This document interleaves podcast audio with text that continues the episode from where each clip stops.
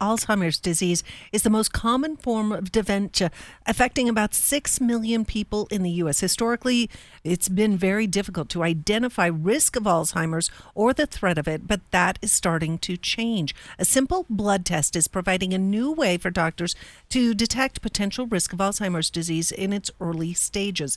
And we're pleased to have with us Dr. Michael Rocky, a board certified neurologist and medical director of neurology at Quest Diagnostics.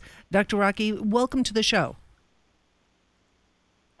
Pleasure to be here. And I'm not sure if it's Dr. Racke or Rocky. I'm sorry about that. Um, Racke. Racke. Okay, great. Tell us more about uh, some of the advancements that can help detect if you might be at risk for Alzheimer's disease. So, Alzheimer's disease is a neurodegenerative disease where two proteins called beta amyloid and tau accumulate in the brain. And the reason this is relevant is that now there is a blood test that we have at Quest Diagnostics called AD Detect that's able to determine whether amyloid is being put into the brain. As you may be aware, about in the last year, there have been two treatments approved by the FDA for Alzheimer's disease. And the way these treatments work is by removing amyloid from the brain. So, as you might guess, it's critical that physicians are able to determine if patients are actually putting amyloid in the brain and if that may be responsible for their thinking problems. And as we'd mentioned as well, you know, there could be some new ways to do early detection. Let's talk a little bit about how this blood tests work. Right. So as I think I may have mentioned, the there are these proteins. There were other ways that we could detect Alzheimer's disease. There's something called a PET scan, which is quite expensive, that actually is able to measure amyloid in the brain. And then you can have uh, a spinal fluid test where you undergo a procedure called a lumbar puncture, which I have to admit is not very pleasant for the patient. On the other hand, this AD Detect blood test is able to determine whether amyloid is being put into the brain. And that is obviously one of the first steps that occurs in the steps that lead to the development of Alzheimer's disease. So if a doctor is able to determine that a patient has that, that's really the first critical step in being able to identify candidates for these new treatments for Alzheimer's disease.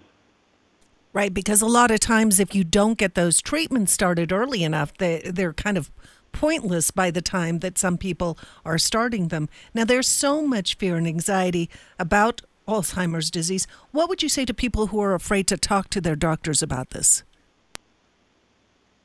Right, so you brought up a very good point. Is I would say the first 20 clinical trials failed in Alzheimer's disease because we treated too late, right? There were too many nerve cells that had died. But I think not only are there two approved, there's another treatment that's about to be approved by the FDA early next year. And so, whereas before patients had this anxiety because there really wasn't anything to do, now we have things to do. And there are a hundred treatments currently under in clinical trials. So I would say in the next couple years, we're going to have many options for these patients. And when it comes to, you know, the symptoms and things like that that, you know, patients should be aware of and have that conversation with the doctor, what are some of the more common, uh, maybe early warning signs that, hey, it's time to at least start that testing process? So there are a number of things that sort of indicate that a patient is having problems with memory. One is just even being able to register things in a conversation. So, for an example, uh, if you're having a conversation with a loved one and they keep asking you the same question, even though you've given them that answer already a couple times in the conversation, somebody who constantly is misplacing their keys, or somebody who gets lost when they're uh, driving a route that they are typically quite familiar with, these are all some of the typical things that may be the first indication that someone has Alzheimer's disease. If you notice that in a family member uh, it's important to make sure that they talk with their doctor. Uh, and if somebody wants more information about these uh, testing that's available for Alzheimer's disease, one can go to questforthecure.com. Excellent information, Doctor. Thank you so much for joining us here on KRDO's Morning News and giving us information about this new blood test. Thanks for having me.